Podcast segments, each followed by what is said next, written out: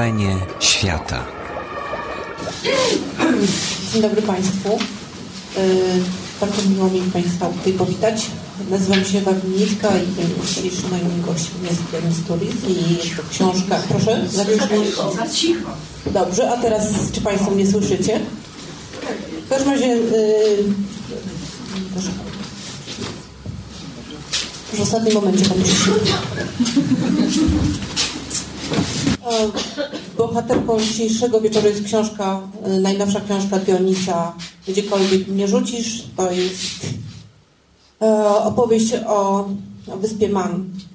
E, Dionis, mm, pierwszą, na jednych, jedna z pierwszych informacji, która jest w tej książce, to jest ta, że na tej wyspie urodzili się bracia Gibb, którzy stworzyli mm, zespół Bee Gees. I to powinno Państwu dać do myślenia, że to jest naprawdę ważne miejsce na mapie popkultury światowej. I chciałam zapytać, bo miałam taką też sytuację w własnej pracy. Zajmowałam się taką naprawdę dziurą w Stanach Zjednoczonych, która nazywa się Pertham Boy, jest w stanie New Jersey.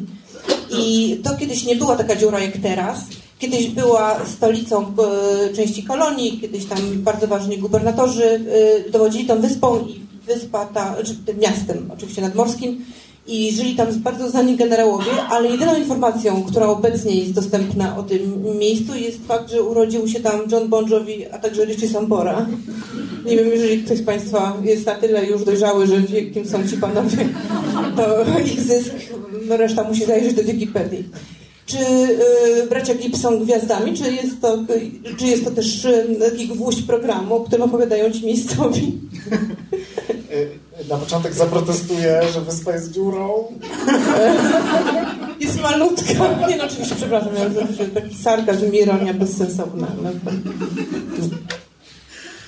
Czy wiesz, trudno było ją na mapie znaleźć. Mnie też było trudno, kiedy szukałem pierwszy raz. Bee Gees są przebrzmiałą już gwiazdą. Już y, mało kto o nich pamięta. Może mieszkańcy Pil, bo oni są z Pil. Mhm. Ich rodzice, jeśli się nie mylę, nie żyją, tak mi powiedziano. tak jak i bracia Gibb. Y, jeden chyba nie żyje. A nie dwóch? Już mi się wydaje, że Bary też nie żyje. No, także są, są takim symbolem wyspy, mhm. jak kilka innych jeszcze mhm. rzeczy, ale ale takim już no, coraz mniej aktualnym, chociaż jest w ich wykonaniu znaczy, wykonują całkiem nieźle hymn wyspy i kilka takich e, wyspiarskich nacjonalistycznych pieśni z towarzyszeniem chóru jakiegoś tam kościelnego, to można znaleźć na YouTubie. E, w swoim stylu to wykonują. Okay. Jak kobiety. Dionis, mówisz o, o tym czasie, kiedy szukałeś tej wyspy e, na mapie. I w książce znalazłam dwa, dwa takie wątki, które mnie naprowadzały na cel Twojej podróży. I jedna to jest tak, że chciałeś skończyć studia i musiałeś mieć na to pieniądze. Ale potem yy, czytam, że tematem pracy magisterskiej Twojej była już e, dependencja wyspy od korony Imperium Brytyjskiego, tak? tak to, czy to, yy, było, to była jakaś symultanka? Wiesz, jaki był początek? Dlaczego tam pojechałeś? To jest jedno z tych pytań, które musiałam zadać. Mhm. Y, nie, to nie była symultanka. To było tak, że y, dosyć przypadkowo trafiłem na Wyspę Man po raz pierwszy.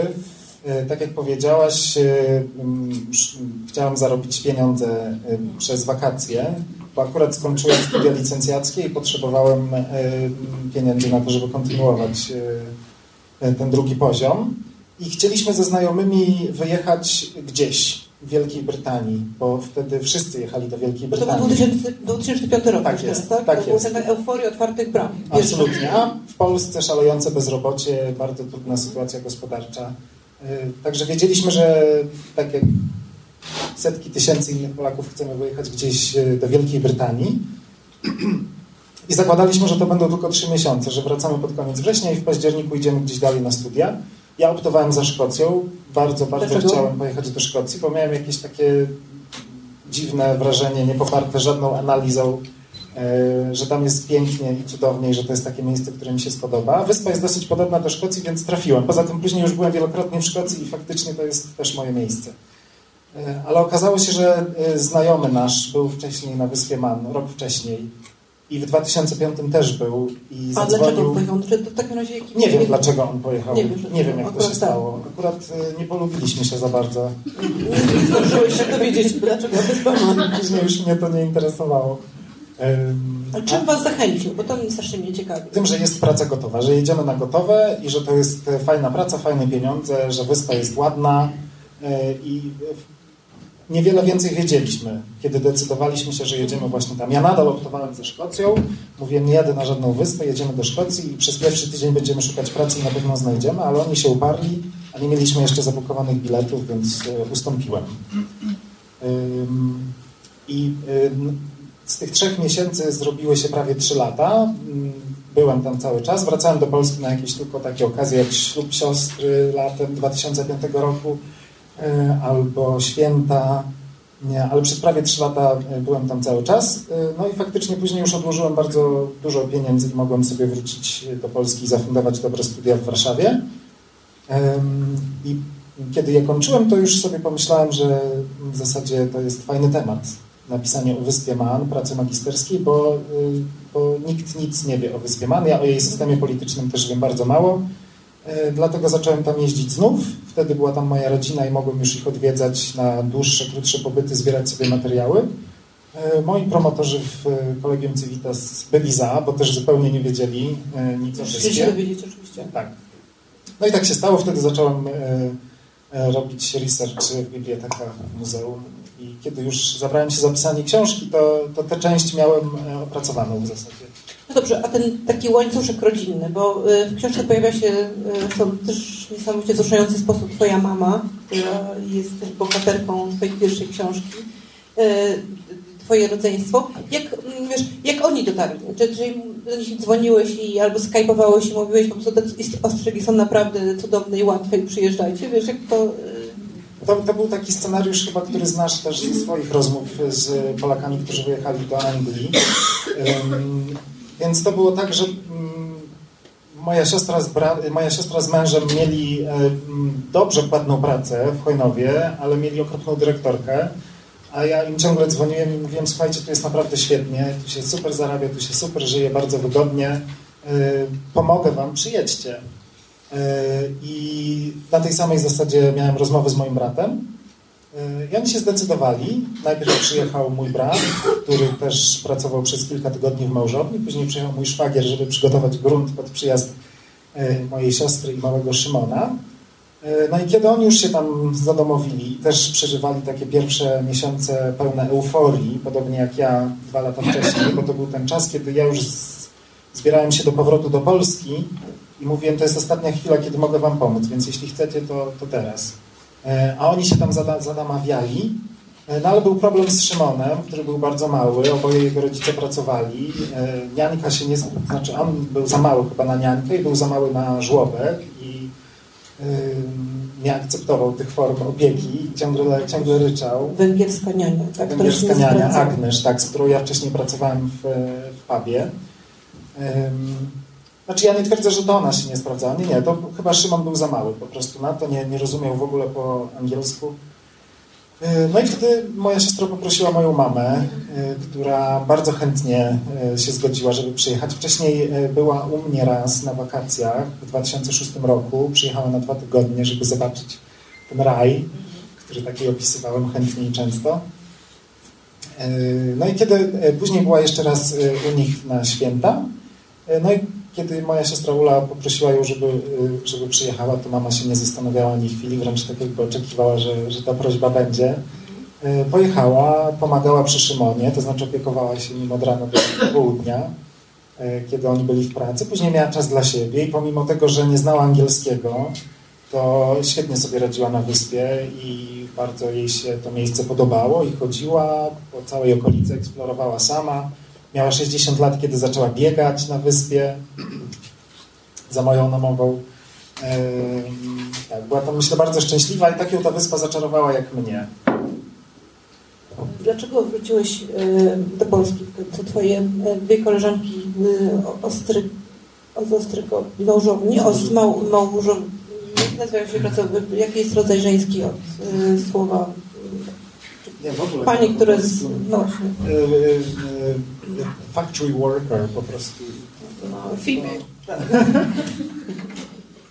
Shirley Tracy. Shirley Tracy. Dlaczego Shirley Tracy mówią, że nie powinieneś wracać do Polski, ponieważ nic cię dobrego w Polsce nie spotka, a wyspa Man jest lepsza dla ciebie niż Polska? Nie, one mówią troszkę inaczej. One y, nadal się dziwią, że ja wracam i chcę wracać do tak małego miejsca i tak odizolowanego miejsca, z którego ciężko jest się wydostać, gdzie pogoda jest nie najlepsza. I że zostawiam Polskę, która jest przecież europejskim, dużym, dosyć zamożnym krajem y, za każdym razem. Y, I, y, bo, bo dla nich to jest to, to, no, więzienie użyły kiedyś tego sformułowania w rozmowie ze mną, że to jest więzienie i one z niego uciekają kilka razy do roku na wakacje dłuższe, krótsze. Mogą sobie na to pozwolić, chociaż zarabiają, chociaż są, są typowymi reprezentantkami takiej biedniejszej klasy robotniczej, to mimo wszystko ta praca w małżowni i pomoc socjalna państwa Manuszewskiego im to umożliwia. Więc one uciekają co kilka miesięcy z wyspy i dziwią się, że ja dobrowolnie się w tym więzieniu e, zamykam.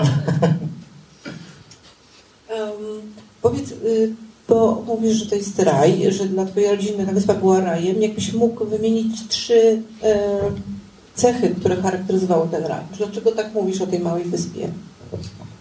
To, to jest oczywiście przesada gruba z mojej strony, kiedy mówię, że to jest raj, bo to nie jest absolutnie Nie, żaden raj. euforii, ale- tak, tak. euforii. To Znaczy ta euro, euforia towarzyszyła nam na początku, kiedy przyjechaliśmy i zobaczyliśmy, że można tak duże pieniądze zarabiać tak zwyczajną fizyczną pracą. W Polsce te stosunki są odwrócone i, i fizyczna praca nie daje dużych pieniędzy.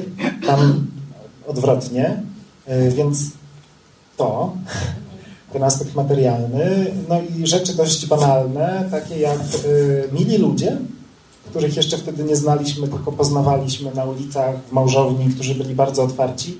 Może to było y, trochę wyjątkowe, dlatego że my zamieszkaliśmy na południu tej wyspy, pracowaliśmy w Port St. Mary, mieszkaliśmy w Port Erin, takie malutkie wioseczki obok siebie i byliśmy tam jedynymi Polakami. Wtedy w, y, tamtego lata było nas może 15, 15 ale z końcem lata większość wyjechała, my zostaliśmy we czwórkę i byliśmy jedynymi Polakami tam, więc byliśmy dosyć egzotyczni, wszyscy byli nas ciekawi. Natomiast w stolicy, w Douglas, było już kilka tysięcy Polaków i oni mieli em, em, trochę inaczej im się tam żyło na początku. Ale u nas e, wszyscy byli nas ciekawi, dobrze nas traktowali, tak równo i wszyscy byli bardzo dobrze wobec nas nastawieni. E, Więc to była druga rzecz, a trzecia na pewno no, też trochę banalna i czasami się wstydzę o tym mówić, ale ta przyroda niesamowita, e, która mnie urzekła od, e, od pierwszego kroku, jaki zrobiłem po zejściu ze statku i która nadal mnie zachwyca, jak tam jestem. Powiedz mi, dlaczego tam nie mieszkasz? To trudne. Dlatego, że mm, zawsze chciałem skończyć studia, a na wyspie nie było uniwersytetu. Teraz już działa filia uniwersytetu chyba w Sheffield, jeśli się nie mylę. I działa jakaś tam szkoła biznesowa, ale to mnie w ogóle nie interesowało. Y, Więc wiedziałem, że muszę wyjechać, żeby skończyć te studia. Ale też to był trochę inny czas. Ten rok 2007, jeśli Państwo sięgniecie pamięcią, to internet był dosyć problematyczną kwestią jeszcze wtedy. Skype dopiero się zaczynał. My mieliśmy y, problem z tym, żeby sobie podłączyć internet. Nie mogliśmy zamawiać książek polskich, nie mogliśmy e, e, czytać tych wszystkich głupich portali, których teraz byśmy chcieli nie czytać. I trochę zatęskniłem za językiem głównie, za językiem i za jakimś takim wysiłkiem intelektualnym, bo w pracy w małżowni on był niewskazany. E, I miałem takie poczucie w pewnym momencie, kiedy też już wyjechali moi przyjaciele e, z, z tej czwórki, trójka wyjechała, z- zostałem tylko ja, e, że bez nich to już może nie będzie tak fajnie i miło. No a dwa właśnie takie miałem dziwne wrażenie, jakby mi obumierał mózg. Tak sobie to wyobrażałem, że jeszcze chwila i już nigdy nie skończę tych studiów, bo nie będę intelektualnie w stanie. I dlatego, dlatego wróciłem, ale też myślę, był taki moment i mm, było blisko chyba zmiany bo wysłałem y, podanie o pracę, znalazłem wakat na stronie Job Center i wysłałem podanie o pracę do biblioteki y, parlamentu wyspy, Tynwald. I y, byłem przekonany, że dostanę tę pracę, dlatego że już miałem ten tytuł licen- licencjat miałem z politologii. A w związku z tym, że na wyspie nie ma uczelni, to tam ludzie zazwyczaj mają średnie wykształcenie. Mówiłem już wtedy bardzo dobrze po angielsku, miałem studia wyższe i myślałem, że dostanę tę pracę. No nie dostałem. Gdybym dostał, być może bym został. Ale nie żałuję. E, dostałem odpowiedź na pięknym kredowym papierze, e, że, że, że też żałuję. E, I żebym postarał się za rok, bo wtedy też będzie wakat. No ale już się nie postarałem. Wróciłem. Też gdzieś w podświadomości miałem, że nigdy nie nauczę się angielskiego na tyle, żeby móc pisać po angielsku, a już wtedy coś tam sobie pisałem. Bardzo. Podobno wystarczy 5 lat nauki mhm. wyłącznie pisania po angielsku po to, żeby móc napisać notkę w gazecie lokalnej jakiejś angielskiej. Tak y, usłyszałam też taką informację, kiedy też miałam podobne Czyli byłem dylematy. Trzy lata, tak. jeszcze dwa i Nie, to wie... no, musiałbyś rzucić małże wtedy. Też skupić się na na próbkach literackich. Kiedyś na wyspie działało bardzo dużo gazet, dzienników, kilkanaście na takiej malusieńkiej wyspie. E, teraz nie ma żadnego dziennika, są dwa tygodniki i e, jedna gazetka lokalna wychodząca na południu, zapomniałem teraz jak się nazywa, Southern Chronicles. I znam e, właściciela, bo on jest właścicielem również drukarni, która się mieści naprzeciwko domu Shan, Ricky. I myślę, że gdybym się postarał, to może u Rickiego dostałbym pracę. Słuchaj, e, jeszcze chciałam wrócić do tego momentu, kiedy wjeżdżasz na wyspę. E, mówisz o tym, że byliście e, takimi skarbami czterema na, na swojej miejscowości, natomiast w stolicy już wyglądało zupełnie inaczej. Też piszesz o, tych, o tym, że płyniecie na wyspę z Polakami i że łatwo ich rozpoznać. I chciałabym zapytać o, o to, żebyś powiedział, jak się rozpoznaje Polaka na promie. Przepraszam, Polaka i Polkę bardzo łatwo poznać e, po ubiorze. To są ubrani szaro lub na czarno. Że mają szare cery.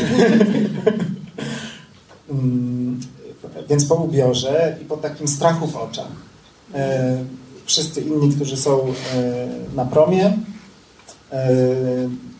w ich oczach widać luz, w oczach Polaków widać przestraszenie, e, widać e, jakąś taką wielką obawę o przyszłość, bo to byli ludzie, którzy tak jak ja jechali w nieznane, zaczynali dopiero tę swoją e, emigracyjną przygodę. Widać A było... to znaczy, że w Douglas, w stolicy na High Street, oni już byli nie do rozpoznania? Nie, dalej są do rozpoznania. Język Strach oczywiście. też nie minął, tak? Czy nie, nie, minął, bo nie mi chodzi. Nie, nie minął. Znaczy, y, y, wśród wielu Polaków Douglas nie minął. Myślę, po, po nawet tych kilku latach, które oni już tam spędzili, u wielu tych ludzi nadal yy, nadal myślę przez to, że się tam nie zadomowili, nie, zaklim, nie zaklimatyzowali, nie nauczyli języka, to nadal są bardzo wsobni yy, w tej mniejszej grupce i nadal odróżniają się ubiorem, E, wyglądem, e, językiem na tej ulicy. E, no już na ulicy to nie wpatrywałem im się w oczy, ale, ale myślę z rozmów, które przeprowadzałem z tymi ludźmi, wiem, że, że spora część to, to są tacy, którzy, którzy się tam czują źle i nadal mają różnego rodzaju obawy. Największą jest taka chyba, że będą musieli wrócić do Polski, choć tego nie chcą na tarczy po prostu. Tak. Zapowiadasz trochę książkę jako takie badania e, terenowe e, nad e, różnicami kulturowymi. Jakbyś mógł też ich wymienić, takie, które Ci najbardziej rzuciły w oczy, albo, albo też rzeczy wspólne. Czy ta staruszka, która z Tobą rozmawia w pierwszej scenie książki, która mówi, że gdybyś był w Ramsey, to koniecznie miał powinieneś paść na herbatę. Czy ty już wiedziałeś, że nie powinieneś paść na tą herbatę, czy, czy myślisz, że mógłbyś paść na tą herbatę? No, nigdy Mimo wszystko. To, to jest taka starsza pani, którą spotkałem na lotnisku, gdy któryś już tam raz lądował. Nie, bo to nie był pierwszy raz właśnie, to był już któryś... Nie, nie, to był ostatni raz tak. E, chyba. Albo przedostatni. Mogę Ci przypomnieć, tak. oczywiście. nie, oczywiście, wiesz, to jest pytanie o kod kulturowy. Tak, tak, jasne. Um, nie, długo się go uczyłem, bardzo długo i to jest y, trudne i, i, myślę, że nadal jeszcze nie do końca go umiem. Nie umiem, nie umiem myślę też wskazać na to, jakie są różnice między tym kodem y, manksowskim a angielskim, czy brytyjskim mm, szerzej, chociaż też na pewno mają mnóstwo cech wspólnych. Y, to jest trudna sztuka. Pamiętam y, pierwsze dwa dni, kiedy nasz szef, który był w książce jako szefa wskazuje Bruna, ale szefem Bruna był jeszcze Tim. I Tim, który przyjmował nas do pracy, żegnał się z nami pierwszego czy drugiego dnia i mówił see you later. I my wszyscy tak myślimy, no kiedy later? Kiedy, kiedy on chce się z nami dzisiaj jeszcze later zobaczyć? Kończymy pracę, jest 17, to co on? e, więc e, te językowe bariery, ale też później E, twój bohater pisze o Sun, prawda? Że tak. Sun było takie mylące dla Polaków. Dla nas...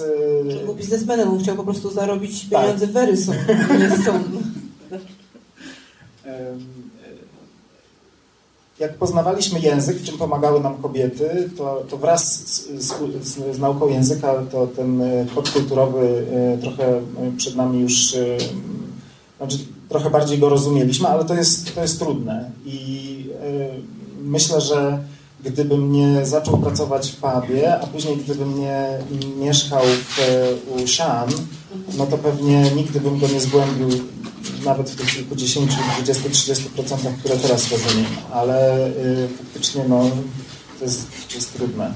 No właśnie, ale czy mógłbyś w takim razie jednak pokusić się o y, egzemplifikację? Y, wiesz, tego y, kultury angielskiej, maksowskiej i polskiej. Jakbyś mógł, wiesz, y, dać nam próbkę mhm. tego, w czym byłeś otoczony, czym żyłeś. Czym się Banks różni od Angola? A ja nie wiem, bo ja nigdy nie mieszkałem w Anglii. Ale oni mu musieli ci mówić, dlaczego ich nie lubią, albo dlaczego ich lubią. No, ten taki nacjonalizm, takie poczucie jakiejś narodowej dumy yy, wśród takich rodowitych Manksów, że jednak Angole to są najeźdźcy. Tak jak my najechaliśmy Anglii, tak Angole często najeżdżali ekonomicznie właśnie yy, wyspę Man. Yy, no ale jednak yy, oglądają BBC i wszystkie angielskie kanały telewizyjne, czytają angielską prasę bardziej niż tą lokalną. Yy, oni są trochę Angolami, nawet jeśli się oburzają na to, to trochę są Angolami. Y, y, pierwsza różnica między Manksami, Angolami, Manksami Angolami a Polakami to jest chyba to takie słynne hello, how are you, które się słyszy od każdej nieznanej osoby na ulicy. I pomimo tego, że to jest tak powierzchowne i niewymagające odpowiedzi i wcale nie oznaczające, że ta osoba jest zainteresowana naszym samopoczuciem, E, no to w porównaniu z Polską, gdzie tej e, sympatii, nawet takiej trochę sztucznej, jest tak mało, to to uderza bardzo mocno. To, to, to myślę jest taka pierwsza różnica. E, I z tym Polacy mają spory problem. I z nauczeniem się. Czy z mówieniem dzień dobry, tak? Tak, z mówieniem dzień dobry i z mówieniem dziękuję. Z mówieniem dziękuję to już naprawdę. No. W sklepie ekspedientce mówi się pięć razy dziękuję na wyspie, zanim ona wyda resztę i siatę z, z zakupami. W Polsce raz albo w ogóle. Tak, w Wielkiej Brytanii czy w Londynie jeszcze sprzedawca w Tesco w nocy spyta cię o to, jak, jak planujesz wieczór, czy naprawdę wszystko w porządku. Tak. tak pięć tak. razy. Ale to też jest e, już element e, e, myślę, kodu takiego korporacyjnego, bo moja siostra pracowała w Tesco i wczoraj czy przedwczoraj wspominaliśmy te jej pierwsze dni. I na pierwszym szkoleniu właśnie wszystkim im tam powtarzano, że jeśli ktoś kupuje tort urodzinowy, to choćby nie wiadomo, jak długa była kolejka za tą osobą, należy zapytać, czy to pan, pani ma urodziny, czy ktoś, czy ktoś inny, a później zapamiętać twarz i kiedy ta osoba wróci, to koniecznie należy ją zapytać, jak się udała impreza urodzinowa. Trzeba mieć naprawdę specjalne okulary już, żeby mieć bazę klientów z tortem. E, no to to jest jedna rzecz. Druga rzecz to e, z kolei Mangsowie początkowo nie umieli sobie wyobrazić, co my robimy w piątek wieczorem i w sobotę wieczorem, skoro nie ma nas w pubach. Oni obchodzą wszystkie te puby na południu e, w Porterii, w Port St. Mary, w żadnym nas nie ma. W poniedziałek nas pytali, co, co, co robiliśmy. No, no więc my mieliśmy domówki. bo nie rozumieliśmy tej kultury pubowej zupełnie. E, myśleliśmy, jeszcze wtedy przeliczaliśmy wszystko na, na złotówki i 2,70, bo to były te czasy 2,70 za kufel piwa, czyli tam 12 chyba złotych, no to jakoś nam się wydawało, że to jest całkiem sporo. Poza tym nie znaliśmy tych ludzi, może oni będą coś do nas mówić, co my odpowiemy. Więc pier pierwsze, tygodnie, pierwsze tygodnie były trudne i my sobie urządzaliśmy, kupowaliśmy tani alkohol w Tesco albo w Shoprite i, i wieczorami tak spędzaliśmy nasze weekendy, ale też oczywiście objazdówki po wyspie, bo albo wynajmowaliśmy sobie samochód, albo autobusami e, jeździliśmy naokoło. E, no i dopiero e, Shirley i Tracy nas wyciągnęły do pubu, też chyba gdzieś po jakichś czterech miesiącach. To już była zima, czy tam późna jesień. No i zarządziły jednego razu po prostu, że wychodzimy do pubu i spotykamy się w piątek wieczorem. Rozstaliśmy się w sobotę nad ranem i no, ale tak się uczyliśmy i to, to, to była fajna taka rzecz, yy, która też później pozwoliła mi łatwo się w pracy nowej zaklimatyzować, kiedy zatrudniłem się w Station. Yy, musiałbym jeszcze trochę pomyśleć nad tymi kolejnymi. Dobrze, to yy, powiedz nam, dlaczego yy, Wyspę Mam, z łatwiejszych pytań nazywa się, nazywają yy, niektórzy swoich bohaterów skansenem średniowiecza? Mhm. No co historii, bo Wyspa ma fajne legendy, które też przytaczasz w swojej książce. Mhm które świadczą o tym, że to jest naprawdę specyficzne, tak jak w ogóle wszystkie wyspy. No. Mają bardzo taką osobną kulturę tam. Ten skansen średniowiecza pojawił się y, przy okazji, kiedy kilkoro osób na wyspie Man walczyło o to, żeby skreślić z kodeksu karnego miejscowego karanie aktów homoseksualnych męskich więzieniem. Dzisiaj rano napisał do mnie Alan Shee, y, bohater książki, który walczył o to, żeby, żeby osobiście walczył o to, żeby y, ten przepis zniknął i po części dzięki niemu udało się to osiągnąć w 92 roku. Tak, on bardzo taki akt, aktu dokonał. Tak trochę happening, trochę nie wiadomo co, bardzo myślę odważne, bardzo dużo go to kosztowało. A czy jemu coś groziło? Może y, powiedz, co się stało. Y, w czerwcu na wyspie obchodzone jest takie święto, y, najważniejsze państwowe święto i w trakcie mm, tych wszystkich uroczystości można wręczać petycje politykom w takich sprawach, których nie da się rozwiązać inaczej, bo prawo ich nie reguluje i nie ma procedur, które by to umożliwiały.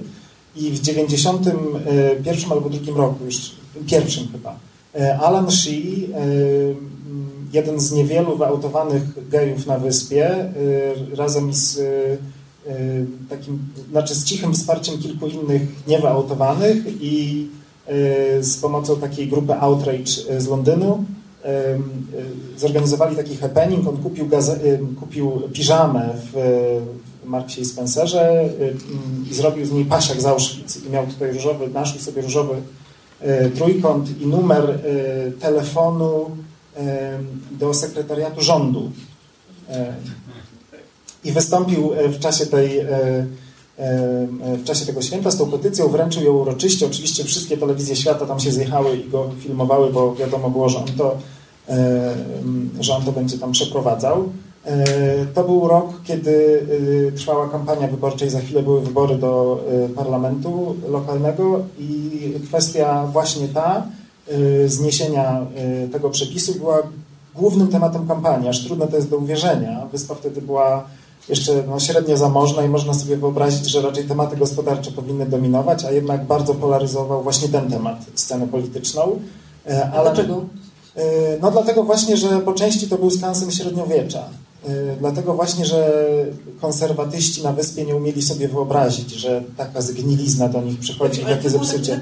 Wiesz, to, to, to on, on, który bardzo otwarcie okay. o tym mówił, on, o którym było wiadomo tak, że on jest gejem i że on śmie kandydować do tego parlamentu i jeszcze tak otwarcie o tym mówi. W mediach, w radiu, w, gazetach o tym piszą i to oburzenie takie, już, już ludzie o nic innego nie pytali kandydatów do parlamentu, tylko o to, jak oni się tutaj pozycjonują.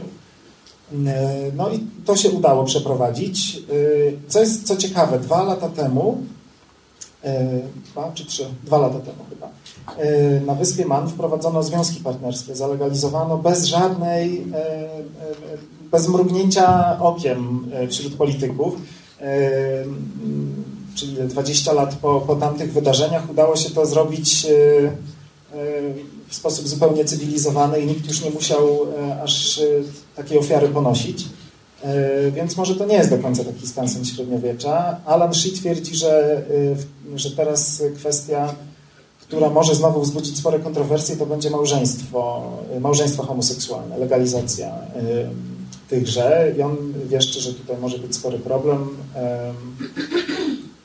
Kilka innych jeszcze spraw. Y, biczowanie y, gałązkami leszczyny młodych chłopaków. To też jakiś taki kiedy, stary... Kiedy biczowanie się skończyło? Czy jeszcze w 70, chyba, w 72 roku bodaj. E, wtedy sąd skazał na karę chłosty y, młodego chłopaka z Castletown na południu wyspy. Ten wyrok został wykonany pomimo protestów społecznych i rodzina tego chłopaka postanowiła, że nie popuści, zgłosiła protest. Wieści się rozniosły daleko do, do Londynu i tamtejsze gazety pisały właśnie o wyspie znów jako o skręcenie średniowiecza i Londyn, który ma jakąś tam władzę polityczną nad wyspą, e, e, postraszył kolejny raz, że jeśli sami tego nie uregulujecie, to my wam to nakażemy, bo, bo mogą. No i tak, tak się udało to. Dionys, a teraz pytanie z poli łatwiejszych. Tej, tej koleżanki z wydawnictwa pytały o, o materię pracy w małżowni, e, więc pytanie moje jest takie, czy jest to obrzydliwe? Nie. nie, to nie jest obrzydliwe. Czy, trzeba być, e, czy naprawdę trzeba mieć jakieś wyjątkowe zdolności, żeby zostać małżownikiem? O, o ładnie. Małżownikiem. Nie, nie trzeba mieć. E, e, trzeba się nie brzydzić. Jedna taka Monika, dobra moja koleżanka, strasznie się brzydziła i wytrzymała w małżowni jeden dzień. Mhm. I już nigdy. Przyjechała, popracowała kilka godzin, była była przerażona, zdegustowana do tego wegetarianka i nigdy już nie wróciła. A czy możesz y, pokazać, jaki ruch się wykonać, czy coś się jakbyś na, y, wiesz, nie wiem, proszę bardzo, to jest, nie jest podobne do małży. Tutaj no nie, jest, nie, ale to jest nożyk. Co może być małżą? To jest nożyk. E, mikrofon. Może nie wyd... O, gąbeczka. Czy się przychodzi no jakieś szkolenia? Czy wiesz, przychodzisz, no tak. dokładasz? No, tak. powiedz o swoim pierwszym dniu. E to proszę sobie wyobrazić, że jesteśmy na hali wielkości tej sali i że... Państwo też y, tak będą I że, mamy te, I że mamy te stoły, które są z nierdzewnej stali, trochę wyższe niż te... Śmierdzi, no śmierdzi oczywiście. Śmierdzi. Śmierdzi, tak. Później dopiero można przywyknąć do tego smrodu, ale początki są trudne. Te stoły są bardzo fajnie wyprofilowane, bo y, mają takie zagłębienie i w tym zagłębieniu osoba, która pracuje na podłodze, w sensie? Jak na podłogę? Czy bez stołu? Która nie pracuje przy stole, która nie czyści tych małż, tylko obsługuje małżowników. E, chwyta worek z małżami złowiony dzień wcześniej e, przez rybaków i rzuca go na stół. Rozcina, wysypuje te małże i każda osoba, przy każdym stole siedzimy we czworo mhm. na takich wysokich krzesłach. Każdy ma e, miskę taką metalową z dziurami i taką, taki mały, taką tackę metalową też do pomocy. Y, każdy ma swój własny nożyk z krótkim ostrzem, delikatnie wygięty, w zależności od tego, czy się jest lewo czy praworęcznym. Ja jestem leworęczny, więc ten nożyk był wygięty lekko w prawo. Czyli produkuje się nożyki dla y, prawo i leworęcznych? Tak. Znaczy okay. po prostu kupuje się mm, zwykłe, jest szlifierka i się zagina. No i się zgarnia... Czyli nie ma specjalnych noży do małży? Nie, nie ma, nie. To się, Czyli co, ale właściciel małżowni już zagina? I, nie, każdy stopie. Każdy sobie. Że szlifowanie to takie. Trzeba sobie w przerwie tak wyszlifować. Y, y, trzeba mieć ze 3-4 takie nożyki, bo one czasami się łamią, czasami okay, się tępią. po prostu to się też da? Czy nie? nie, nie. Znaczy da się, ale jest bardzo trudno i się nie zarobi. Ale na przykład, przepraszam ale Monika na przykład, o której no. mówię, która sobie sama to... Nie, no to ci, którzy na podłodze pracują, y, nie małżownicy, to, to można ich poprosić i oni, i oni też prowadzą takie wstępne szkolenie. Okay. No i się zgarnia trochę tych małż do siebie. E... Przepraszam, czy, czy jest tak, że na przykład widzisz, że jakieś małż są atrakcyjniejsze, bo łatwiejsze do... Ale oczywiście. Do tego Ujaw, ujawniają, się, ujawniają się takie instynkty w człowieku. Ale y, też taki niepisany kodeks pracy w małżowni nie zezwala na wybieranie największych, najładniejszych no, to są ładniejsze Znaczy tak, zazwyczaj to jest tak, że małże są łapane w jednym łowisku, łowione w jednym łowisku i one są tak samo stare. Czyli, mają tam rok, powiedzmy. Zdarzają się baby małże i wtedy wszyscy jesteśmy wściekli, bo one są malutkie, nie zdążyły urosnąć, rybacy i takie złowili. My je czyścimy i nic na tym nie zarabiamy. E, ale Morze Irlandzkie jest już dość przetrzebione i coraz więcej jest tych baby małż niż tych takich wyrośniętych. Za moich czasów dostawaliśmy jeszcze mnóstwo pięknych wyrośniętych. No i one są mniej więcej podobnych, podobnych rozmiarów, ale zdarzają się dużo większe i widać je na oko, jak się wysypie ten worek na, na, tym, na tym stole, 60-kilowy, kilkaset, kilka tysięcy tych muszelek, no to widać, że ta jest większa, ta jest większa i czasami Polacy na początku tak właśnie sobie wybieraliśmy, ale Shirley i Tracy nas e, szkoliły, że absolutnie tak nie można leciały faki i różne inne... Czyli po prostu mówiły, że po prostu fuck off od tych tak, małych. Dokładnie. dokładnie. Później na przerwach e, tam poprawiały. No i się zgarnia tak jak leci. E, wbija się ten nożyk e, w taką malutką, otwartą przestrzeń przy złączeniu tych dwóch muszelek, tych dwóch, nie muszelek, części. No bo muszla składa się z dwóch części, prawda? Z, z, zrośniętych. O, między te połówki podważa się. No. E, otwiera się i e, jeśli dobrze się otworzy dynamicznie, to to mięsko zostaje e, już w zasadzie w połowie wyczyszczone z flaków, więc pozostaje jednym ruchem wycięcie tego mięska, szybko w tą rękę i do miski. Mhm. A to zgarniamy do kosza, który tu stoi obok i kolejna małża i tak dalej, i tak dalej. W kilogramie mieści się 150-160 małż. Yy, no i w zależności, aha, no za kilogram yy, mamy płacone 1,5 funta. Więc trzeba zrobić tysiące małży, żeby zarobić tak yy, porządnie. Czy to jest trudne? Czy nie, to jest trudne nie. zarobić właśnie porządnie? Trzeba się tego nauczyć. Myślę, że kilka tygodni wystarcza, żeby nauczyć się tego całkiem dobrze. Polacy często początkowo ukrywali w tych niskach oprócz, oprócz małż flaki, po to, żeby to wszystko więcej ważyło i żeby można było więcej zarobić, no ale wtedy zdarzały się kontrole, Bruno przychodził, mieszał tam w tej misce i no i znowu leciały faki. Mówię też o, o namaczaniu tak. sposobie na większy zarobek. Tak, tak. Tim Croft, tutaj nikt z Państwa go nie zna, więc mogę go trochę poczerniać. E, to jest taki straszny kapitalista, który dla kasy zrobi wszystko. Właśnie zdobywamy know-how. No ale on ma też, e, e, z kolei jego brat Paddy, który prowadzi obok taki sklep rybny, no to już jest złoty człowiek i bardzo się lubimy. I nie namacza. I nie namacza. Natomiast, żeby właśnie zarobić więcej na tych małżach, to, to żeby zwiększyć ich wagę, to te wyczyszczone, wypłukane, ładne małże umieszcza się w takich plastikowych skrzynkach i zalewa wodą na 3-4 dni, wkłada się je do chłodni, tę wodę codziennie się zmienia i one nasiąkają i mogą zwiększyć swoją wagę nawet o 60%. No i później się je szybciutko pakuje, dosyć szczelnie, no i ważą już właśnie ileś tam razy więcej i, i można większą kasę za nie dostać. Czy to można jakoś skontrolować, że takie oszustwo? Na samym końcu tego łańcuszka jest oczywiście konsument i konsumentka, którzy tego nie skontrolują i nie wiedzą, że tak jest. Państwo wiecie już, że można, jak będzie strzelało na patelni, no to wiadomo, że tam jest mnóstwo wody, ale w tym procederze uczestniczą też ci, którzy zamawiają towar z Wyspy Man, właściciele wielkich supermarketów. Więcej, tak. I oni chcą więcej, bo wtedy cena jest troszeczkę tańsza za te nasiąknięte, aniżeli za te takie świeżutkie zupełnie. Więc oczywiście na samym końcu znów my jesteśmy oszukani. Oszukujemy i jesteśmy oszukani. A co się dzieje z tymi flakami, jak mówisz?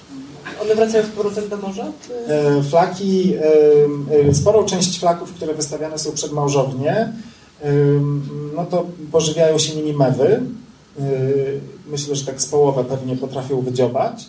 E, a pozostałe gdzieś tam sobie wysychają i razem z e, tymi muszlami są e, używane albo do uszczelniania takich rowów drenażowych między polami, albo są wysypywane z powrotem do morza. A jeszcze a są takie, zimą się robi większe małże, takie skalopy, które są trzy razy większe niż niż te małże, które się robi latem. I część tych muszli wykorzystuje się w restauracjach, podaje się w nich po prostu te skalopy, albo jako popielniczki są używane. Albo jako zdoba w łazience. Mydelniczki wtedy. Albo mydelniczki, tak. A ja teraz chciałam, wracając do trudniejszych pytań, zapytać Cię o to, co w ludziach, z którymi rozmawiałeś, na których prowadziłeś te swoje badania terenowe, dla każdego z tych bohaterów ta emigracja była katalizatorem jakimś. Tak. I tutaj wynotowałam sobie czterech Twoich bohaterów. Mateusz. Wiesz o Mateusz. Mateusz to jest facet, który pozbył się marzeń, prawda? Z powodu emigracji. Albo zmienił te Albo marzenia, zmienił. zmienił. na inne. A ty się nie zgadzasz z tym, że on zmienił? Jak on mówi, nie, ja się, ja się nie, nie, no ja myślę, że każdy może mieć takie marzenia, jakie sobie chce w danej chwili. Na jakie zasłużył po prostu. No, no,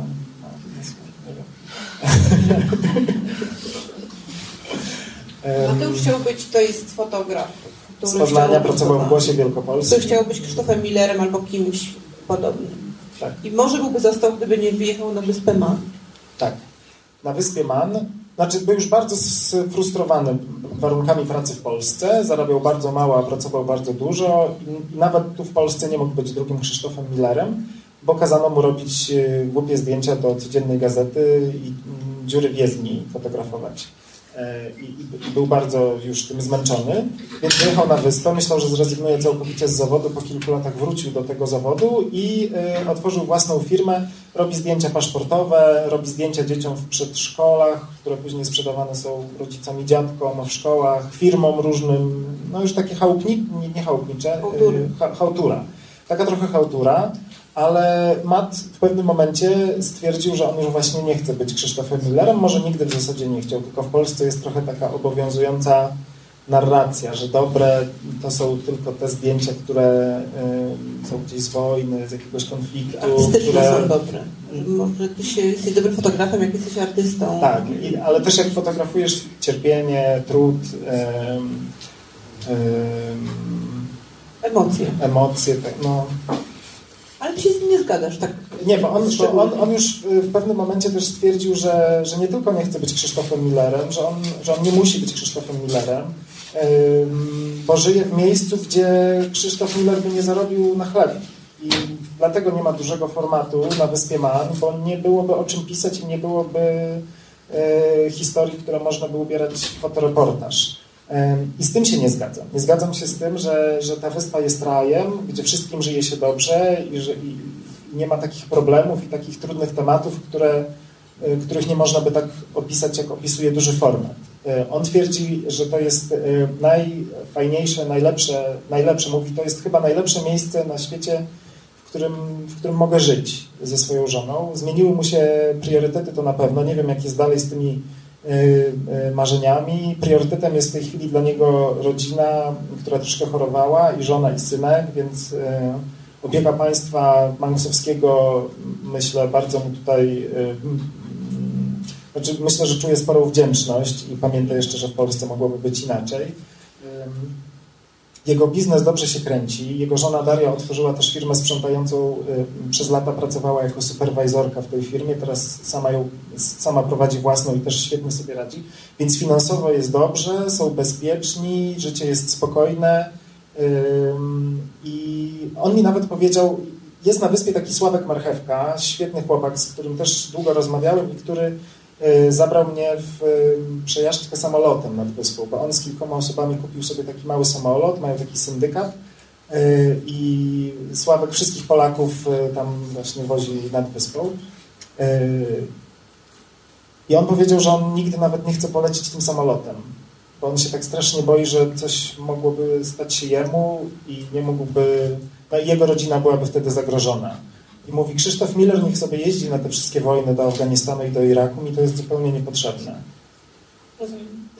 E, tam w tej opowieści o Macie, o Mateuszu jest też to, mm, nie, to zrobiło na mnie wrażenie o tym, jak on mówi, albo to jest twoja kwestia o tym, jak działa państwo i o wypadkach, które się zdarzają. Myślę o nieszczęśliwych wypadkach dzieci albo o żonach pobitych na śmierć albo różnych innych y, ekscesach, które według Ciebie albo Mateusza są wypadkiem, że to są wyjątki w dobrze działającym systemie, w przeciwieństwie do systemu polskiego, który tylko przypadkowo działa dobrze.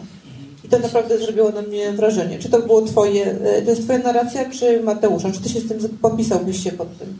Nie, to jest jego narracja. No i to jest złożone, bo myślę, że faktycznie tam system działa bardzo dobrze, generalnie działa bardzo dobrze, ale właśnie zdarzają się sytuacje, kiedy nie zadziała. Takie przypadki, kiedy on nie zadziała i które można wtedy opisać w dużym formacie i które on mógłby świetnie sfotografować. W Polsce jest odwrotnie, prawda? System działa tylko przypadkowo.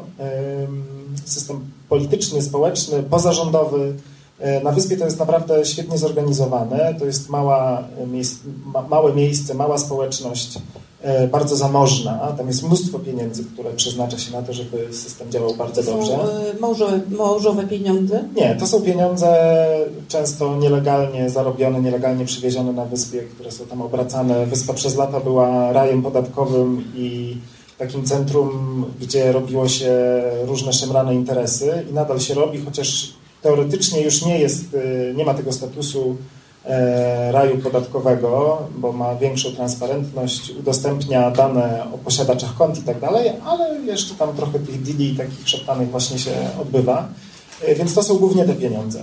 E, rolnictwo kiedyś było taką główną gałęzią gospodarki, od dawien dawna nie jest. Rolnictwo, przetwórstwo i tak dalej.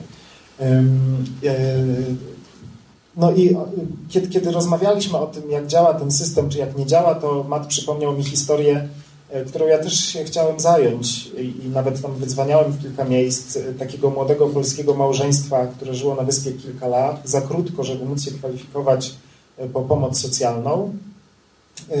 Urodziło im się bardzo chore dziecko, synek, który miał wszystkie możliwe choroby świata, włącznie z białaczką. I trzeba było go leczyć w Liverpoolu i na chemioterapię latać, czy tam pływać do Liverpoolu E, no i oni nie mieli pieniędzy, pracowali, byli jakby ciągle na początku tej swojej kariery na wyspie, pracowali w kiepskich e, pracach. E, no i okazało się, że właśnie ich ten system jakoś nie obejmuje, że mm, oni chcieli tylko tyle, żeby im zapewnić lepsze mieszkanie socjalne, bo to, które wynajmowali, zupełnie się nie nadawało do tego, żeby opiekować się synkiem. No i mm, kobieta musiała zrezygnować z pracy, bo miała trochę gorszą pracę, więc no i musiała siedzieć w domu, żeby tym dzieckiem się zajmować. E, chcieli mieszkanie i okazało się, że nie, nie, mo, nie można ich nawet wpisać na listę tych, którzy oczekują na to mieszkanie, dlatego że nie spełniają tego kryterium czasowego, za krótko mieszkają na wyspie. No i podniosło się straszne larum. E, wszystkie media mm, lokalne, jest tam lokalna telewizja, gazety pisały o tym, że to jest niewyobrażalne, że my nie możemy pomóc tym ludziom e, i zróbcie coś politycy, bo my musimy im pomóc. No i znalazł się pan, który kupił mieszkanie swojej córce jako inwestycję i E, postanowił pozwolić mi zamieszkać w tym mieszkaniu bez żadnych opłat e, przez kilka lat, dopóki ta córka nie, nie dorośnie i nie będzie się chciała tam wprowadzić. To jest też fajna historia. No, no ja dzwoniłem, rozmawiałem z, taką, z panią z fundacji takiej, która zajęła się nagłośnieniem tej sprawy, której malutka córeczka też zmarła na raka i potem ona założyła tę fundację. E, no i ci Polacy nie chcieli ze mną rozmawiać. E, także te historie znałem wcześniej z jej opowieści i z przekazów medialnych, później Matt jeszcze mi to opowiedział. Dobrze. Y, y, innego rodzaju y, zmiana nastąpiła w Ciumpolu, w którym on już nie siedzi w więzieniu, kiedy z nim rozmawiasz. Nie, nie, nie, już jest, już jest dawno po. Który zresztą siedzi w więzieniu, w którym nie można palić. Tak. Odbywał wyrok. To jest też bardzo to jest jedna z ciekawostek, które tak. Państwo kiedyś mieli okazję. Jak świetnie działa ten system. Właśnie tak, między innymi. um, Ciumpol uzależnił się od narkotyków. E, i... Ale uzależnił się już na wyspie, prawda? Tak. Znaczy w Polsce też popalał, jak, jak mm. mi mówił, ze swoją wtedy dziewczyną, później żoną.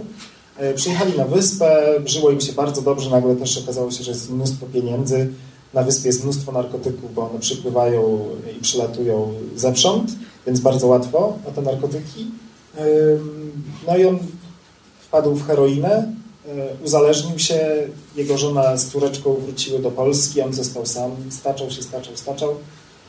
aż w końcu za taką głupotę po tym, jak upił się z kolegą i w drodze do domu w środku nocy wszystkie ściany, które mijał, zdobił graffiti i samochód sąsiada, no to za to trafił, znaczy za to został skazany tam na karę grzywny E, i e, chyba 200 godzin prac społecznych. No i nie do końca wywiązał się z, e, z, z zapłaty tej grzywny. Zostało mu chyba tam 600 funtów do spłaty. Tam jakieś takie różne administracyjne zaszły kwestie i trafił do więzienia, w którym, w którym nie można palić. To też był dla niego problem, bo on też był palący. Ale to nie był największy problem. On wtedy już wychodził z nałogu i Mm, dzięki pomocy też e, pani psycholog e, więziennej, e, no, no, chyba wyszedł wreszcie z tego nałogu, wrócił po tych 30 chyba dniach, wyszedł z więzienia, po, po kilku tygodniach dostał dobrą pracę, jest teraz szefem kuchni w, takim bardzo znanym pubie na wyspie. No i świetnie sobie radzi. Nie miałem już później z nim kontaktu, nie wiem, rozmawiałem z nim na jesieni 2013 roku, nie wiem, co się później z nim E, potoczyło, chociaż jestem bardzo ciekawy i pewnie się do niego odezwę, bo mam nadzieję, że, że faktycznie stanął na nogi. Chciałabym Cię zapytać, już nie, nie zmuszać się do opowiadania o wszystkich bohaterach, żeby Państwu zostawić też trochę wolności i y, rozbudzić ciekawość. Y, kiedy y, rozmawiałam ze swoimi bohaterami książek, z dwóch o tym, to myślałam o tym, że mogłabym ich podzielić na, na osoby z grubsza, które mm, mogły i którym nie zaszkodził wyjazd i na takie, które po prostu nie, z różnych względów nie powinny były w ogóle wyjeżdżać, czy rzucać się na, y, tak, nie powinny takiego wysiłku wykonywać. Ty też masz takie wrażenie, że też jeżdżą ludzie, którzy z jakichś powodów wyjeżdżają, chociaż nie powinni. Że wiadomo już, że bardzo szybko, że to się wszystko źle skończy. Że mają wszelkie dane, żeby, żeby ich wyjazd wygenerował większe straty niż zyski. Tak, tak. Nawet jeżeli to są, e, nawet jeżeli zyski są finansowe, to mhm. straty są emocjonalne, które się nie równoważą. Mhm. Ja to dzieliłem troszkę inaczej, na to, czy się komuś udało, czy nie, ale to jest jakby konsekwencja mm, tego podziału, o którym ty mówisz. Wiesz co, ale jest też tak, że y, są też ludzie, którzy we wszystkich ankietach socjologicznych y, byliby ludźmi, y, którym się udało. Znaczy mają pracę, zarabiają więcej niż w Polsce, nie mają y, problemów z komornikiem, a mimo wszystko to są ludzie, którzy, y, którzy nie powinni byli wyjeżdżać. To z takimi przypadkami chyba się nie spotkałem akurat na wyspie, bo raczej yy, spośród tych, którym się nie udało, znaczy nie, ci, którym się udało, no, no, to faktycznie im się udało. Albo ja nie umiałem z, dotrzeć do nich na tyle, żeby mi powiedzieli, że może nie wszystko do końca gra. E, mm, przez to, że ja mm, poznawałem ich dopiero już zbierając materiały do książki, bo tak jak mówiłem na początku, mieszkaliśmy na południu w takiej enklawie. E, I trochę to takie, to takie doświadczenie grupowe, emigracyjne, polonijne nas omijało, bo my tylko sobie do Douglas jeździliśmy w weekendy na zakupy i na imprezy. Dzięki temu miałeś e, unikalne doświadczenie tak. kontaktu z lokalnymi ludźmi, tak. których, których, których ludzie nie mieli, tak. bo to są jednak... Zresztą czy y, w Douglas też y, obserwowałeś taką niesamowitą naszą tendencję do ugettawiania, czy do ugettowienia społeczności? Że po prostu mm, zamieszkujemy w jedną dzielnicę i natychmiast tworzymy taki y, krąg, który jest trudno dostępny, do którego w ogóle nie wychodzimy. Y, było takie zagrożenie, y, ono chyba nadal jest, y, bo wszyscy Polacy, większość, pewnie z 80%, którzy przyjeżdżali na wyspę, to mm, z polecenia znajomych, kolegów i, ci wszyscy znajomi mieszkali w jednym miejscu u Johna na Empress Drive. On miał kilka tam takich pseudo-hoteli, w których wynajmował pokoje. No bo to kiedyś był nory, tak? hotel, teraz to są nory, tak. I on je wcześniej wynajmował innym imigrantom, ci się podorabiali, wyprowadzili się, przyjechali w ich miejsce Polacy i nadal nie musiał tego remontować, tylko im to wynajmował za psie pieniądze. I wszyscy y, początkowo tam mieszkali, więc to było takie, takie malutkie polskie getto, ale wszyscy chcieli się stamtąd wynieść i wynosili się już w inne dzielnice Douglas. Wszyscy mieszkają, większość mieszka w Douglas, które nie jest potężnym miastem, bo to jest 40 tysięcy ludzi. E, zaledwie 40-50. Miasteczko Wilanów po prostu. Tak, tutaj. tak, ale nie wpadają już na siebie, mieszkają w, w różnych dzielnicach najczęściej. No i to, że nie powstały żadne media ani organizacje polonijne spowodowało, e, że chyba ta gettoizacja nie nastąpiła. Nawet na malutkich e, wyspach normandzkich jest portal e, e, tworzony przez Polaków dla Polaków. Na wyspie Man nigdy czegoś takiego nie było, co mnie zadziwiało i zadziwia do tej pory. E, Ale co też wymusza na nich jakąś większą samodzielność, może trochę większą otwartość. Ale też integrację. Y, y, integrację, ale na takiej zasadzie, mm, znaczy integrację z innymi Polakami i z Maxami. tro- Maxach. tak, tak, na pewno tak, na pewno tak. I, o tym mówi na przykład Monika, która jest teraz nauczycielką polskiego, ale która świetnie się zintegrowała, chociaż no ona działa też trochę na pograniczu, bo ona tworzy coś takiego, taką pseudo e, organizację polonijną. To ta szkółka właśnie, ale jednocześnie jest tak otwarta i tak zintegrowana, że, że tutaj chyba nie ma zagrożenia. Nie powstały polskie restauracje, jest jedno bistro, tylko polski sklep działał przez chwilę. Y, Były takie próby, ale one się nie udawały. No i siłą rzeczy ci, ci Polacy nie mają takiego miejsca, niechętnie chodzą do kościoła katolickiego, bo tam jest inny obrządek trochę. Y, Nie tylko taki religijny, tylko zachowanie w kościele. Więc trochę im brakuje takich e, inicjatyw i takiej infrastruktury, ale to wymusza na nich właśnie trochę większą integrację.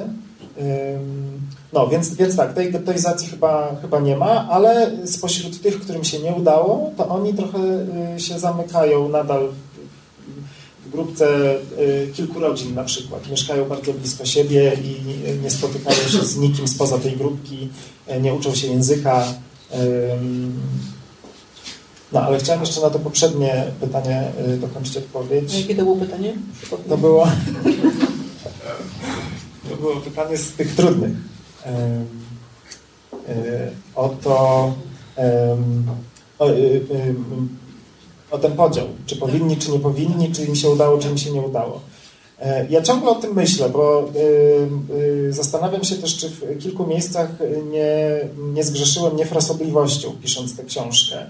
E, Bo tak jak zacząłem właśnie, o już wiem. Zacząłem, że nie znam tych moich bohaterów jakoś super dobrze, nie wszystkich, bo nie poznawałem ich przez lata, tylko na potrzeby książki. Oni mi siebie nawzajem polecali, ja jeździłem, rozmawiałem i tak dalej. Y, I część z nich na pewno y, trochę podkoloryzowywała swoją historię, ale ja to starałem się jakoś weryfikować, nie jestem aż tak naiwny. Y, W rozmowach z innymi ludźmi, później do nich wracałem, dopytywałem. I ci, którym się udało, jak ja to mówię, no to w większości chyba faktycznie im się udało pod wieloma względami. Finansowym, emocjonalnym, takim rodzinnym, ym, też jeśli chodzi o takie właśnie zintegrowanie się, bo niektórzy y, już mówią mi o tym, że na przykład chcą, y, myślą o tym, żeby startować w lokalnych wyborach, bo mogą. Y, Ale to jest garstka oczywiście, którzy są tak tak- zaangażowani Tak politycznie. wyspie to znaczy, żeby to był jeden człowiek. Tak, tak, Nie musi być Tak, gaz. tak, tak. No.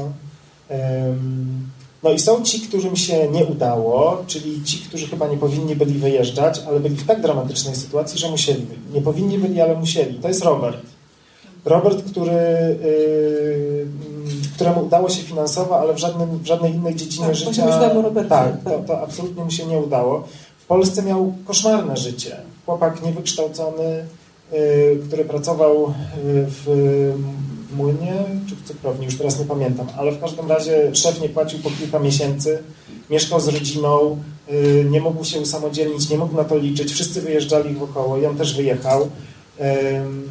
No i teraz tak, ma pieniądze, bo pracuje w małżowni, chociaż nie nauczył się języka, ale Francuz Bruno, który też jest szefem, też się nie nauczył języka i mówi bardzo słabo, więc y, może nie trzeba i Kamil się nie uczy. Mm. Y, Nie ma już żadnej ścieżki rozwoju kariery zawodowej w tej małżowni. Ym, Tkwi już tam kilka lat, Jest chyba zgorzkniały. Jest zgorzkniały, coraz bardziej. Ym, Nadal, y, jak ma jechać do Polski, to sobie kupuje nowe dresy i nową bieliznę i nowe skarpetki. Ym, Często zapożycza się u znajomych, bo na wyspie żyje sobie dosyć frywolnie i, i, i traci te pieniądze. Później je odpracowuje, kiedy wróci. E, wyspy nie lubi, wyspy nie zna, zna trasę z mieszkania do małżowni i z powrotem, może jeszcze kilka miejsc, e, gdzieś tam, jeśli koledzy go zabrali, do pubów nie chodzi, pije w domu, mm, no i jest dosyć nieszczęśliwy, jest bardzo samotny, e, też nie ma żadnej partnerki już od wielu lat. I chociaż wiem, że chciałby, E, Polek takich samotnych jest tam niewiele, bo jednak większość to są rodziny, a do miejscowych dziewczyn nie ma odwagi e, podejść i porozmawiać, bo nie zna języka. E, ale myślę, że gdyby w tej chwili wrócił do Polski, byłoby mu, no nie wiem, czy nie trudniej jednak. Pewnie tego się nie dowiemy, bo no. pewnie już jest w takim momencie, że nie zdecyduje się na, ten, na taki krok. Dionis, a co z twoją rodziną? Co z twoim rodzeństwem? Czy oni tam są, czy już są nie, oni wrócili. Oni wrócili, e, bo okazało się, że moja siostra z e, moja siostra z e, moim szwagrem. Okazało się, że pani dyrektor, ta sama, która się nie zmieniła, bardzo nalega na ich powrót i zaoferowała im jeszcze lepsze warunki finansowe, więc oni wrócili, ale ona nadal się nie, nie zmieniła, jest taką samą załozą. Znów myślą o, wyjeździe na, wyspie, na wyspę, chociaż w tej chwili im to odradzam. E, bo trochę się zmieniły realia. Moja siostra skończyła dodatkowe studia, a znów musiałaby pracować e, pewnie na kasie w sklepie, więc to odradzam. E, mój brat wrócił z tęsknoty za narzeczoną, która też przyjeżdżała tylko latem na, na kilka miesięcy, na 2-3 miesiące, no ale stwierdzili, że ona kończy studia i nie mogą, nie chcą żyć tak, w takiej rozłące ale, ale wszyscy wspominają wyspę z wielką taką nostalgią, bardzo pozytywną. No a moja mama zmarła w kilka miesięcy po powrocie z wyspy 5 lat temu. Niesamowita scena, kiedy opisujesz mamę, która spaceruje to o, to jest też takim niesamowitym zwieńczeniem tego wszystkiego, co wiem o Twojej rodzinie, swojej pierwszej książki e, o gorzkich pomarańczach. Ja chciałabym Y, państwa zapytać, y, czy mają, czy mają Państwo pytania do autora? Autor czeka. Autor czeka. Ja mam pytanie. Chciałem się dowiedzieć, yy, Wyspa Man, jaka to wielkość, jeżeli chodzi o kilometry kwadratowe? Ona składa się z kilku wysp i przede wszystkim yy, jaka jest liczba mieszkańców? I proszę, ostatnia część? Liczba mieszkańców. Aha. No tych y, kilometrów to nie pamiętam. Nie pamiętam, ale y, no, nie pamiętam, przepraszam, ale to jest mała miejscowość. E, objechać ją można, może tak, objechać ją można... To Wikipedię. O, no, to sprawdź. Ale opowiedz, jak można objechać. Objechać można y, samochodem i to zajmie no, pewnie ze 3 godzinki, 3, no, czy maksymalnie 4 godzinki. Można autobusem i to zajmie pewnie z 15, bo autobusy mają y, przystanki co 50 metrów. Y, o, to jest właśnie przed chwilą widzieliśmy drugą wysepkę, bo Wyspa Man jest jedna, to, to nie jest żaden archipelag, ale obok niej leży taka malusieńka, która nazywa się Calf of Man y, i która, którą wyspa kupiła od y, Wielkiej Brytanii. I tam jest ptasi rezerwat i to, to, to jest w ogóle taki re, rezerwat takiej pięknej, dziewiczej przyrody. Można latem sobie tam popłynąć łódką e, i spędzić ze 3-4 godzinki. E, łazić tam wokoło. Słuchaj, tutaj kiedy wpisujesz wyszukiwarkę Wyspa Man, to najpierw jest Wyspa Man e, wyścigi motocyklowe, tak. następnie praca, co z tymi wyścigami motocyklowymi? No ja celowo o nich nie napisałem, choć to jest obok Bee Gees chyba, albo nawet nie, to jest przede wszystkim najważniejszy symbol dzisiaj wyspy, taka cecha rozpoznawcza. I jeśli ktoś słyszał w Polsce y, o wyspie Man, to dzięki właśnie tym wyścigom TT Races, które, są od, y, które się odbywają od, y, przed wojną, już były pierwsze edycje. E, coroczne wyścigi, jest tam świetny tor przyjeżdża kilkuset uczestników, kilkadziesiąt tysięcy e, miłośników tego sportu. Ja nigdy nie poszedłem tam na trasę i nie kibicowałem i w ogóle mnie to nie interesowało i też trochę z przekory nie pisałem o tym na wyspie i już kilka osób mnie pytało dlaczego, skoro to jest skoro to tak jakby pisać o Polsce i nie wiem, nie napisać no nie wiem, o Chopinie albo o Wałęsie.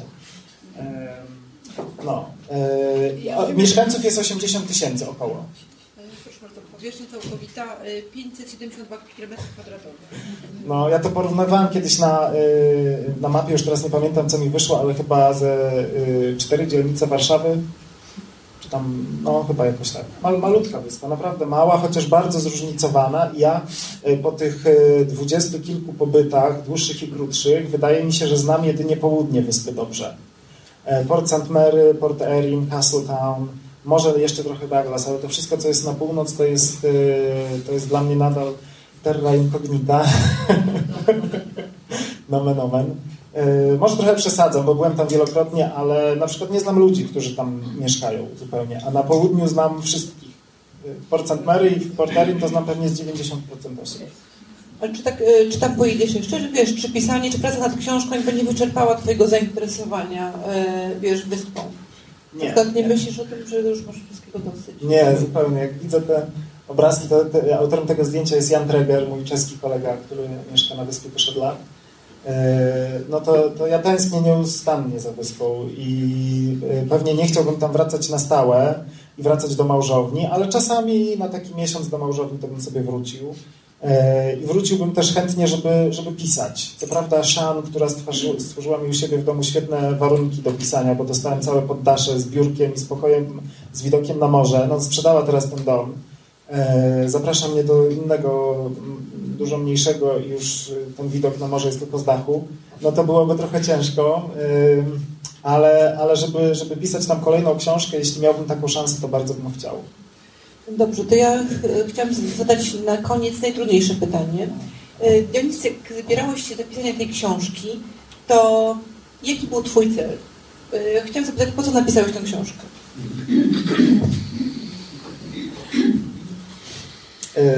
Napisałem ją, żeby sobie opowiedzieć o wyspie Man. I żeby, no bo tak, napisałem Gorzkie Pomarańcze i byłem z nich dosyć zadowolony. I, Szczęścia. I nastał taki czas, y, już kiedy skończyła się promocja, kiedy już mało kto o nich pamiętał, że nie wiedziałem, co mam ze sobą dalej robić. Y, Praca w radiu, którą bardzo lubię, mm, trochę już mnie zaczęła nudzić. I nie miałem na siebie pomysłu żadnego. Aż jednego dnia obudziłem się, to była niedziela, i y, usiadłem na łóżku i sobie myślę, przecież ja mogę napisać o tej wyspie. Przecież to jest takie ciekawe, przecież ludzie na pewno chętnie o tym przeczytają. Tak jak Rosa Roberts mówi, e, jedna z moich bohaterek, e, kobieta z wyspy, w 50 którymś roku powiedziała, Polaków bardzo nasza wyspa interesuje. Więc ja sobie pomyślałem, że może faktycznie Polaków ta wyspa interesuje i że to jest ciekawe, fajne miejsce do opowiedzenia. E, Nie, nie chciałem, żeby to był żaden przewodnik, e, dlatego też tych Polaków wplotłem e, tę polską emigrację. E, No, jest 10 lat, odkąd ludzie zaczęli wyjeżdżać i można e, już z tej perspektywy tak, robić jakieś tam pierwsze podsumowania. A te tematy emigracyjne są gdzieś mi bardzo bliskie, e, uchodźcze, emigracyjne, e, więc wszystko się jakoś tak składało dobrze. A poza tym ja mam też takie, taką wadę chyba, że e, bardzo mm, chętnie i namolnie czasami dzielę się z ludźmi swoimi zachwytami. E, I ta wyspa to jest taki jeden wielki zachwyt, e, często przełamywany jakimiś rozczarowaniami, ale zachwyt. Więc y, mało ludzi do tej pory przekonałem do tego, żeby pojechali, y, z tych takich, którzy nie jeździli tam za pracą. Jeden kolega z radia ze swoją żoną. Y, Wszyscy mówią, żeby chcieli, ale jakoś się nie wybierają. Więc teraz... Wiesz, za pomocą szantażu albo prośby. Taki szantaż emocjonalny. tak. No, także nie miałem jakichś takich e, mm, e, wielkich e, ambicji ani celów a propos tej książki. Wiedziałem, że nie zdarzyło się nic takiego na tej wyspie, co na przykład zdarzyło się na Pitcairn, że nie, że nie było tam żadnych dramatów ludzkich, społecznych, politycznych, większych, które by gdzieś tam zmroziły potencjalnych czytelników. E, Wiedziałem, że to będzie taka spokojna opowieść. E, No, E, To jest bardzo fajna opowieść. Ja, jest jeszcze mm, opowieść mi polsko-manksowska historia miłosna, której Państwu y, nie opowiedzieliśmy, żeby y, Państwa ciekawość jeszcze rozbudzić. Zapraszam wszystkich Państwa do lektury. Dziękuję bardzo. Ja Ja bardzo dziękuję. bardzo dziękuję. dziękuję.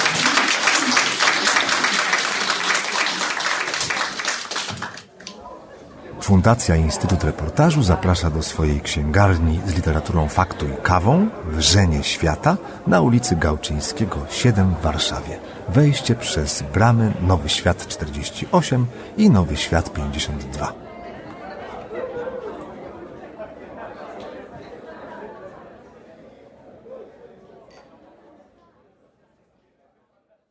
Zapraszam do słuchania pozostałych podcastów Wikiradia. Można znaleźć je na stronie podcasty.info ukośnik Wikiradio.